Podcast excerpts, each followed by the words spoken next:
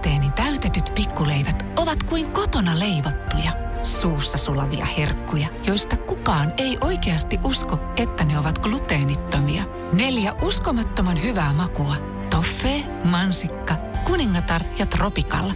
Ruusteeni täytetyt pikkuleivät. Pientä hyvää elämään. Leipomo Ruusteen. Maku vie mukana. Radio Cityn päivä. Ystävällisin terveisin Mikko Honkanen. Suomi on aika pieni maa. Sen huomaa esimerkiksi siitä, että vain elämää tekee taas tulevan kauden All Stars-artisteilla, jotka siellä ovat siis jo olleet. Mutta onneksi on myös julkis Big Brother. Ennenhän Big Brother-ohjelma teki julkiksia, kuten... Äh, no, joku, jonka etunimen edessä on BB. Mutta nyt julkistalossa, julkis BBssä on Sara Forsberg, Roosa Meriläinen, Toni Nieminen, Keli Kalonji, Roni Beck, Nina Mikkonen, Petra Olli, Aleksi Valavuori, Sanna Ukkola, Janne Porkka, Pinja Sanaksenaho, Markku Pulli, Sani Aartela ja Sedu Koskinen. Ja täytyy sanoa, että melkein kaikki tunnistan pelkästään nimen perusteella.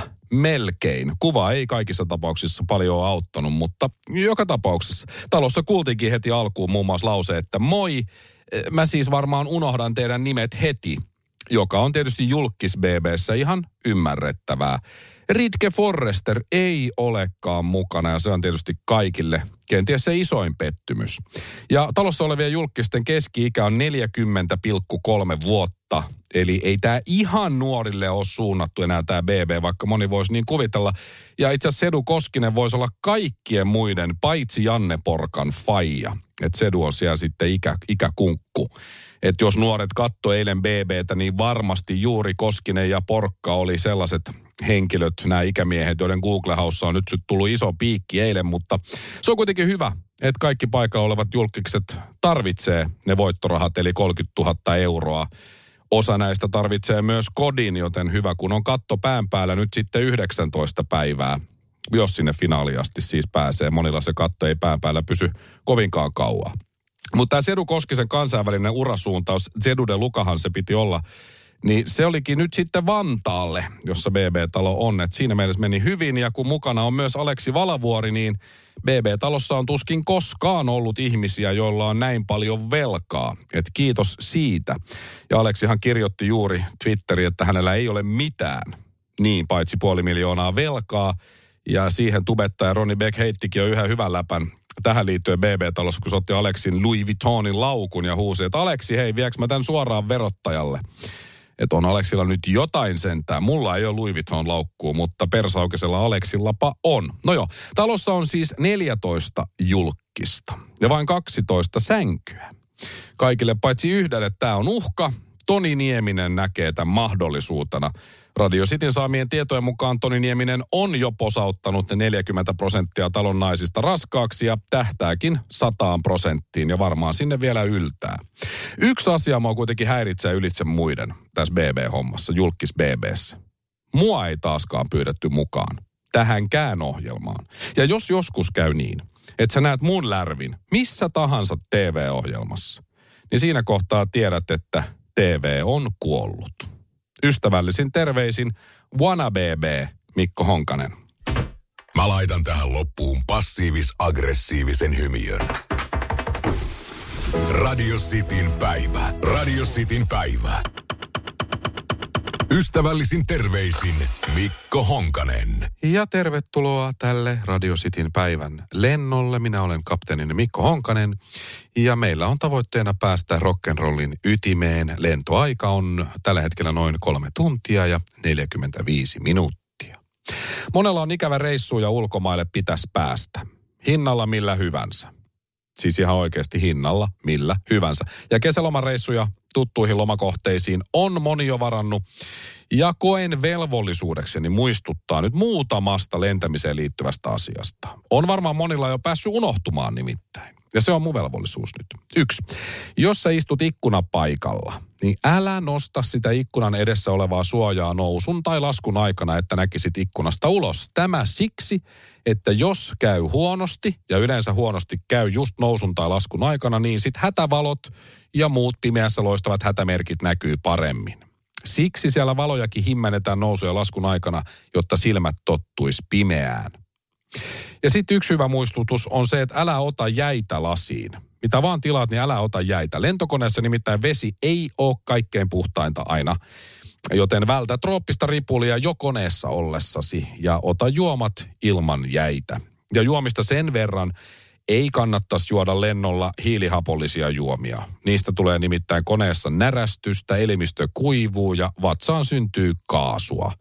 Vaikka lentokone onkin eläintarhan lisäksi maailman paras paikka piereskellä jäämättä kiinni, niin joku siitä hajusta silti kärsii. Ota hyvä mies, pullo vettä, edes välillä, ilman jäitä.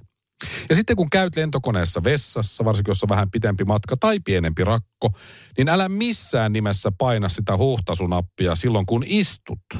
Pönttö saattaa imasta sut tai vähintään jonkun tärkeän ruumiinosan mukanaan. Äläkä muutenkaan koske siihen nappiin sormilla. Se on hyvin, hyvin, hyvin saastainen nappi ja pesen myös kädet sen jälkeen senkin turre, jos kuitenkin kosket. Ja muutenkin, jos haluat pöpöjä vältellä, kuten nyt on varmaan ehtinyt vähän harjoittelemaankin kotioloissa ja muualla liikkuessa, niin älä hiplaa sitä tarjotinta, jonka saat alas siis siitä edessä olevan penkin selkämyksestä. Se on nimittäin todella likainen. Yksi koneen likasimmista asioista, just se tarjotin, koska ne puhdistetaan vain kerran vuorokaudessa, jos sitäkään. Ja kuinka likainen se sitten muka voi olla, miettii joku kosmopoliitti siellä. No, jotkut vaihtaa siinä esimerkiksi pienten lasten vaippoja, että sillä skaalalla liikutaan. Ja sitten loppuun se kaikkein tärkein asia, se joka pitää nyt sitten tyhmemmänkin muistaa. Lentokoneen likaisin asia on lentokapteenin penis. Hyvää matkaa. Ystävällisin terveisin Mikko Honkanen. Ja tähän perään passiivis-aggressiivinen hymiö. Radio Cityn päivä. Ruusteeni täytetyt pikkuleivät ovat kuin kotona leivottuja, suussa sulavia herkkuja, joista kukaan ei oikeasti usko, että ne ovat gluteenittomia. Neljä uskomattoman hyvää makua. Toffee, mansikka, kuningatar ja tropikalla. Ruusteeni täytetyt pikkuleivät – pientä hyvää elämään. Leipomo Ruusteen. Maku vie mukana. Ja tähän väliin yhteys kirjanvaihtajaamme San Franciscon Piilaaksoon. Pii, mitä uutta Silikon väliin? Äh, tähän väliin on laitettu wings mayonnaise ja paneroitu kanafila. Tämä on Hesburgerin uh, wings kanafila hamburilainen. Nyt 6.50. Kiitos, teet tärkeää työtä siellä, Piuski. Nastan iskemä ja kiven säröttämä tuulilasi on ajokärsimys kaikille teille. Inkaarilta saat tuulilasin paikkaukset ja vaihdot vaivattomasti. Inkaar on aina in, vauriokorjaamo vaivattomin. Inkaar.fi Radio Cityn päivä. Ystävällisin terveisin Mikko Honkanen. Suomi on tunnettu siitä, että meillä on hyvä koulutus ja koulutuksen taso. Pitkään voi myös opiskella ilmaiseksi. No eilen opetus- ja kulttuuriministeriö päätti leikata tieteeltä 35 miljoonaa. Eli tutkimus-, kehittämis- ja innovaatiotoiminnan ytimeen kohdistuu nyt sitten leikkauksia. Ja tämä on täysin ristiriidassa sen kanssa, että Suomen poliittiset päättäjät, elinkeinoelämä, yliopistot ja tutkimuslaitokset jakavat laajasti tavoitteen nostaa tätä TKI-panostusta neljään prosenttiin bruttokansantuotteesta. Ja tavoite on ollut yksi tärkeimpiä kasvun ja uudistumisen tavoitteita niin hallitusohjelmassa kuin viime viikolla päättyneessä ke- kehysriihessäkin. Eikä siinä vielä kaikki. Tämän lisäksi veikkausvoittovarojen aleneminen edelleen vähentänee tieteeseen osoitettavaa rahoitusta. Ja Suomen yliopistot on tyrmistyneitä ja äärimmäisen pettyneitä, tahtoo sanoa, että vituttaa tästä ministeriön linjauksesta, joka heikentää Suomen tieteen kansainvälistä uskottavuutta. Ja mitä se sitten taas on, niin no se on sitä, että kun lahjakkaammat opiskelijat ja tutkijat valitsee globaalisti ne yliopistot ja maat, joissa on parhaat tutkimusryhmät ja tutkimuksen teon edellytykset, niin Suomeen nyt sitten varmaan ei tule ihan niin hyvä meininki sen suhteen että Suomen koko koulutusjärjestelmä perustuu tutkittuun tietoon, minkä vuoksi tutkimukseen kohdistuvat leikkaukset heikentää väistämättä myös koulutuksen pohjaa. Että sillä lailla. Ja keskustan puheenjohtaja Annika Saarikko, hän on nimenomaan tiede- ja kulttuuriministeri tällä hetkellä. Ja nyt tuntuu vähän siltä tässä studiossa, että, että ihan sama, mitkä puolueet on hallituksessa, niin aina meno on huono. No sitä se on ollut monelle jo vaik- varmaan aika pitkään. Kyllä mä ymmärrän, se on vähän vaikeaa pyörittelyä sillä lailla. Mutta tällä menolla tiede ja tutkimus rapistuu, niin se ei ole kovin hyvä juttu. Ja tässä on nyt aika paha tilanne, kuntavaalit tuossa painaa päälle, että ketä tässä nyt enää sit voi edes äänestää ja mistä puolueesta. Mutta hallitushan laittaa Saarikon ö, esimerkki ja keskusta esimerkin mukaan 70 miljoonaa euroa turpeen tukeen. Ja sitten leikkaa 35 miljoonaa tieteestä. Et ehkä tässä on nyt sitten jotain sellaista, että esimerkiksi sitten lukio- ja yliopistokoulukirjoja ja muita papereita voi sitten poltella lämpimikseen kun jossain kohtaa sitten turvetta ei välttämättä riitä tai jotain muuta. Et kyllä tässä jotkut kirjanpolttotalkoot varmaan vielä nähdään. Mutta siis Annika Saarikko pyrkii varmaan seuraavaksi valtiovarainministeriksi, koska olisihan se sitä kautta kätevämpää ja helpompaa työntää tukea turpeeseen ja leikata entisestään tieteestä ja koulutuksesta. Turveministeri Saarikko, se on terävä kuin koripallo. On nimittäin näin ihan vaan radiojuontajana vähän hankala ymmärtää, miksi tukea laitetaan 70 miljoonaa alalle, joka ei edusta millään lailla tulevaisuutta. Ja samalla leikataan 35 miljoonaa tutkimuksesta, josta koko Suomen tulevaisuus on kiinni. Keskustalla turve on siis sitä tulevaisuutta, koska ilmeisesti siellä ajatellaan, että hei turvealan porukka koulutusta ja sivistystä kuitenkaan tarvitse. No se siitä. Ehkä olisi syytä kauhistella myös vähän sitä, ihan pikkasen, että tutkimusrahoitusta leikataan 35 miljoonaa euroa. Se on vuoden parin päästä. Samana vuonna otetaan julkisiin menoihin velkaa 254 kertaa enemmän, eli 8,9 miljardia euroa. Mutta lisäksi tätä kauhistelun määrää, niin ehkä kuitenkin sitten se, että tutkimuksesta leikataan siitä huolimatta 35 miljoonaa euroa, että velkaa otetaan samalla 8,9 miljardia lisää. Mihin se raha oikein menee? Ystävällisin terveisin Mikko Honkanen. Noin. Passiivis-aggressiivinen hymy. Radio Cityn päivä. Radio Cityn päivä. Ystävällisin terveisin Mikko Honkanen. Microsoftin perustaja Bill Gates on maailman neljänneksi rikkain ihminen. Hänellä on ihan kiva summa rahaa, mutta eipä ole varmaan kauaa ihan niin paljon, mutta varmaan nyt kuitenkin pärjää, koska Bill ja Melinda Gates eroavat 27 vuoden jälkeen. Ja näin ollen sitten Melinda Gatesista eh, tulee luultavasti eron myötä maailman toiseksi rikkain nainen koska parilla ei ole avioehtoa. Mitäs läksit? Niin. Eli puolet voi tulla Melinda Gatesille sitten se, siitä syystä, että avioehto on unohtunut tehdä, koska rakastamme toisemme. Mitä me nyt yhdellä avioehdolla tehdään? Luultavasti Melinda on sanonut näin. Ja Bill on ollut sillä että no joo, sä oot täysin, täysin oikeassa. Avioeroa hakee just tämä Melinda Gates. Ja sitten tota, tässä kun on Bill Gatesillä niin semmoinen 146 miljardia dollaria omaisuutta, miljardi, se on aika paljon, niin 73 miljardia saattaa sitten pärähtää Melindalle ja sillä voisi uskoa, että pärjää ihan kivasti.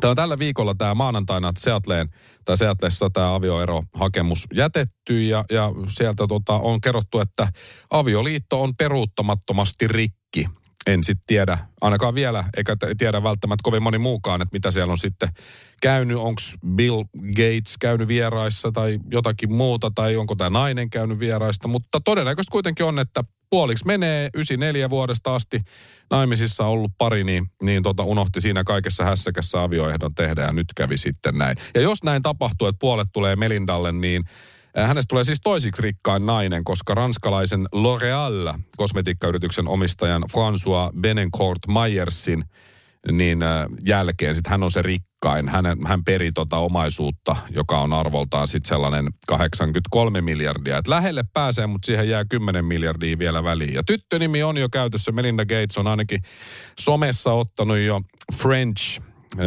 tyttönimensä käyttöön, että näin sitten, näin sitten on käymässä. Ja, ja Bill Gates siis vapaalla jalalla. että siinä nyt sitten kaikille semmoisille Instagram-malleille ja muillekin kultalapio etsiville niin hyviä uutisia.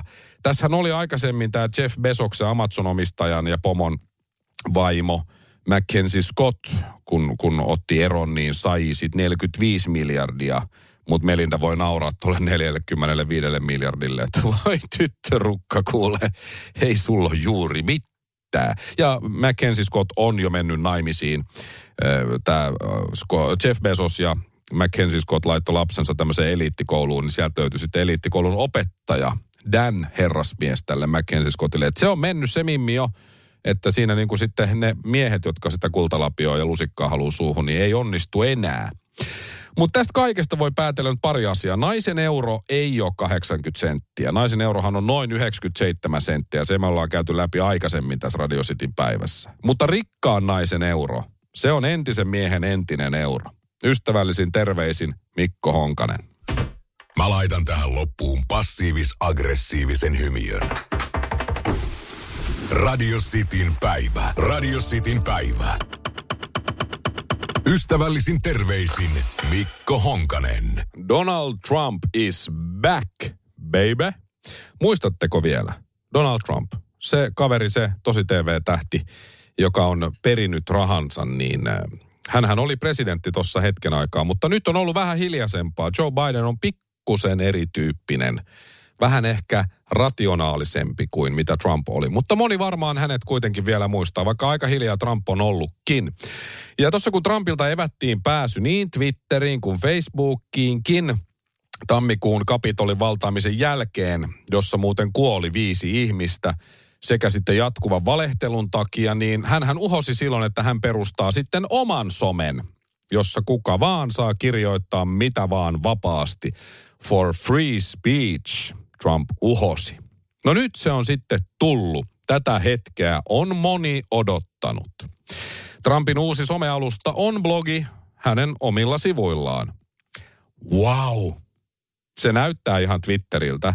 Ja siellä Trump kommunikoi lyhyesti niin kuin twiittien tapaan sillä ja fanit voi sitten tykätä viesteistä, mitä Trump sinne kirjoittaa, mutta se ei vielä toimi se tykkäystoiminta. Sieltä voi myös jakaa Twitteriin ja Facebookiin niitä kirjoituksia sitten. Tai voisi, mutta jako Twitteriin ei vielä toimi. Ja näin. Mutta Trump äh, ei voi vielä kuitenkaan kommunikoida myöskään faniensa kanssa tässä uudessa uljaassa somessaan, mutta se saattaa joskus olla mahdollista että siellä saatetaan joskus käydä ihan vuoropuheluakin. Eli Trumpin oma some on sisällöltään ja toimivuudeltaan lähes tasoissa Tuhnun kanssa. Tuhnu johtaa kuitenkin vielä niukasti. Tämä kauan odotettu oma some on siis vieraskirja hänen omilla internetsivuillaan. Todella nykyaikaista 74-vuotiaalta, täytyy sanoa. Kyllähän Trump ja muut vouhottajat tarvii Twitteriä ja Facebookia omien neroleimauksien ulostuomiseen. Kun siellä on sitten paljon muitakin. Tulee vähän vastaväitteitä, tulee väittelyä ja bensaa liekkeihin ja niin edespäin. Ja jos niitä ei sitten ole, niin viesti jää sitten usein sinne, minne se kyllä kuuluukin, eli pimentoon. Mutta se, että Trump yrittää epätoivoisesti koota samalla tasolla ajattelevia yhteen ja yhteen paikkaan, niin sehän ei ole yhtään huono idea, kunhan vaan sitten pysyy siellä. Räävä sy- suita ei haluta someen, lauloi Eppu Normaali melkein aikanaan. Ystävällisin terveisin Mikko Honkanen. Ja tähän perään passiivis-aggressiivinen hymiö. Radio Cityn päivä. Ruusteeni täytetyt pikkuleivät ovat kuin kotona leivottuja, suussa sulavia herkkuja, joista kukaan ei oikeasti usko, että ne ovat gluteenittomia. Neljä uskomattoman hyvää makua. Toffee, mansikka, kuningatar ja tropikalla. Ruusteeni täytetyt pikkuleivät. Pientä hyvää elämään. Leipomo Ruusteen. Maku vie mukana. Ja tähän väliin yhteys kirjanvaihtajaamme San Franciscon Piilaaksoon. Pii, mitä uutta Silikon väliin? Äh, Tähän väliin on laitettu wings mayonnaise ja paneroitu kanafila. Tämä on Hesburgerin uh, wings kanafila hamburilainen. Nyt 6.50. Kiitos, teet tärkeää työtä siellä, Piuski.